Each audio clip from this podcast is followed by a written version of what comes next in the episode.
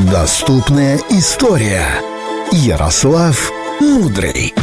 Эх, мудрость удалая пришла к нам в студию. Ярослав Мудрый здесь с нами снова с Лизой Черешней, Владом Поляковым. Привет, привет. Привет, привет. Давно не слышал эту отбивочку. Соскучился. Да, вы тоже, на самом деле, очень рады. Лиза рада впервые. А, я рада, прирада, потому что у меня еще не было эфира с Ярославом, и я очень люблю наблюдать за вот этими твоими историями. Но у меня удается, мне удается наблюдать за ними в соцсети. А, вот, и поэтому сейчас, находясь с тобой в одной студии, практически рука а, об руку, понимаешь? Я, ну, восхищена, Ярослав.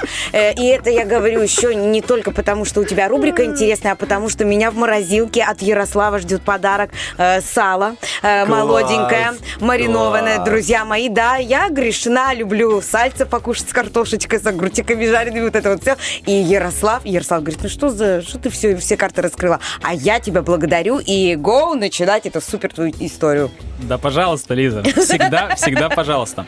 А сегодня у нас же особенный эфир. И, конечно же, мы поговорим про историю радио. Потираем руки, поехали. Вот именно. Значит, сама технология радио появилась э, в конце 19 века. Угу. И это очень необычная история связана с изобретением радио. В России принято считать, что радио изобрел кто? Попов. Попов да, да, профессор Попов. И на этом как бы можно было бы и, и закончить, да. Но на самом деле еще как минимум 4 человека могут претендовать на звание создателя радио. Это итальянец Гульельмо Маркони, ага, это да-да-да. англичанин Оливер Лодж, а также Никола Тесла, который вообще, в принципе, не нуждается в представлении. Все эти ученые примерно в одно и то же время проводили свои исследования и эксперименты. Mm-hmm. И поэтому их, в принципе, в равной возможности ну, можно назвать создателями. И тут следует добавить только одно. Большинство серьезных историков полагают, что однозначно определить, кто из них был первым созда- ну, создателем, ну, невозможно. А они там пересекались между собой, там, может, какие-то сообщения, приветы и поздравления? Нет, такого не было, но вообще считается, что каждый ученый, вот сейчас решили тогда историки, ага. такое бывает, что историки просто решили, а, каждый э, из них внес свой клад, э, вклад в изобретение радио. Понял. Но э, я уверен, вы догадываетесь, какого мнения придерживаются на родине любого из этих изобретателей. Ну, конечно, ну, что победил там э, Попов. Ну, это правильно. Все, с этим разобрались. Значит, с самого начала радиосигнал был, ну, не таким, как сейчас. В первую очередь его применяли в военных целях на флоте. Э, это было очень удобно, ведь э, корабли нельзя как бы соединить между, друг между другом проводной связью, ну, по понятным причинам. В первый год использования радио вся информация передавалась с помощью азбуки Морзе. Сигналов. Да. Да, точка-тире, точка-тире, вот это все. Но уже в 1909 году был выдан первый патент на передачу э, через радио человеческого голоса. И вот примерно с этого времени начинается история современного радиовещания. Mm-hmm. Э, в самом начале радиоэфир э, в основном состоял из музыки. Ну, э, например, это была трансляция концертов, а также были, ну, такие достаточно редкие информационные вставки. Например, вот в Америке объявляли результаты президентских выборов по ага. радио. Информация чисто. Да, ну такая небольшая, да, вставочки такие. Однако уже, ну, очень быстро радио превратилось в полноценное СМИ, и привычное музыкальное вещ... Э, в привычное музыкальное вещание была вплетена вот эта вот информационная составляющая. Ну, вот как у нас выходят новостички, э, новости, новости да. каждый час, да, каждые полчаса. А, в 20-х годах 20 а, века в Америке существовало уже более 200 радиостанций. И, кстати, в Америке есть радиостанции, которые с тех времен не прекращали своего вещания. То есть, mm-hmm. представляете, а, радио 1 30 лет в прямом эфире, да? Mm-hmm. Ну, постоянно в эфире. А в Америке есть радиостанции, которые уже более 100 лет находятся Капец, в эфире. Просто. Без остановки, да. Например, радиостанция KDKA. И ну. они там такие все старенькие сидят. С того, с того времени не вставали. Доброе утро! Я еще Чарли Чаплина помню своими живыми глазами. Смотри, пошла идет она. Куда она идет? Ну, знаешь, как эти... Приходил Чарли Чаплин, не смог ничего сказать, потому что это было не мое кино. Ладно.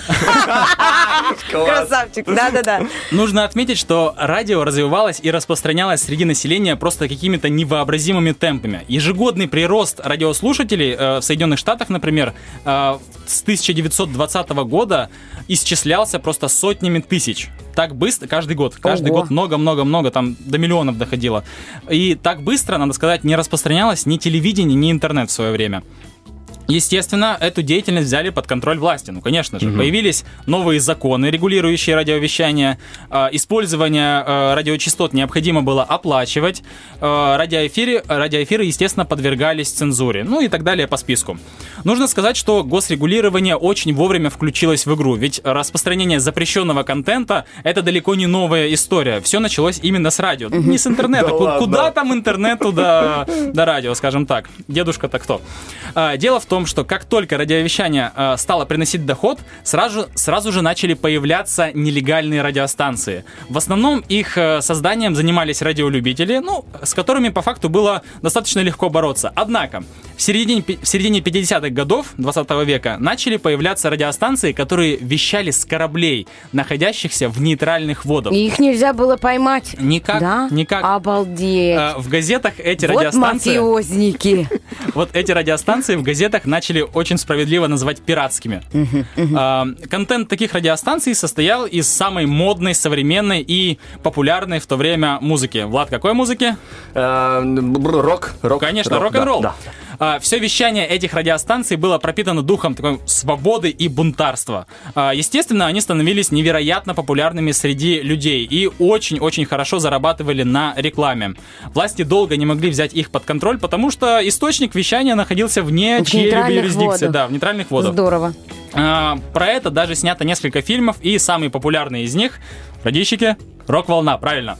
А, Я А, смотрел этот фильм. Не могу сказать, что прям. Я видел, но как бы видел Прикольный. название, видел постер, но сам не смотрел, не дошел до этого дела. Мне Кру- больше крутой нравится фильм, день, интересный. день радио мне больше нравится. Ну, Лиза, видишь, по отечественному пошла. Да там, да, я видела, что они в, э, в море, и там все такое. Прикольно. это, это история, как бы, да. А, вещание таких радиостанций прекратилось, когда были приняты законы, запрещающие а, покупать у этих радиостанций рекламу, а также снабжать корабли радиостанции чем-либо. Они, на самом деле, просто разорились, а, а, эти корабли забрали за долги. Во время Второй мировой войны радио служило главным источником информации, а также мощнейшим инструментом пропаганды. Его роль осталась э, неизменной и после войны, когда отношения бывших союзников очень сильно накалились.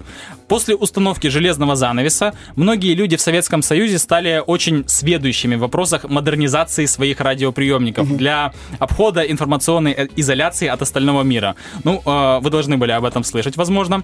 А, Нужно отметить, что главной целью лю- людей было не прослушивание антисоветской пропаганды там, из Америки или вообще с Запада, в принципе, а все было направлено на поиск современной, запрещенной на родине музыки, которую без проблем слушали на Западе. Опять же, тот же рок-н-ролл. Сейчас многие люди считают, что радио вообще это устаревшая вещь, и оно там доживает свой век, в лучшем случае в салонах автомобилей. Но Среди нас таких нет. а, Вот, правильно, Лиза. Но надо отметить же, что радио старается идти в ногу со временем. А, Переходит, переходит в интернет все радиостанции, представляет себя Подкасты, в да, подкасты это на подкаст-площадках. А дальше посмотрим, что будет. А еще я тебе хочу сказать, Ярослав, мне кажется, почему вообще э, радио э, такую вот популярность схватило сразу же, вот с первых э, шагов. Мне кажется, еще очень... э, много значит то, что это прямой эфир. Потому что на прямом эфире человек, радиослушатель, прямо э, чувствует всеми фибрами души, своим слухом, вот пронизывающий э, голос, интонацию, энергию радиоведущего или музыку, или песню. То есть весь этот эфир, который происходит здесь сейчас, друзья мои, это не запись, я ошибаюсь. Я не я когда говорю газетный текст, красиво, да. я когда говорю красиво, это значит, меня там повырезали. А когда я ошибаюсь, вот она, вот она живость. И даже работать, мне кажется, радищику на, наоборот намного э, интереснее в прямом эфире. Радио это огонь. Вот так. И также Спасибо. огонь Ярослав Мудрый, который принес нам новую весточку знания. Мы сегодня пополнили свои э, багажники головного мозга. Благодарим тебя И еще Сейчас не встану. Да-да, благодарим тебя за за это. Утренний фреш.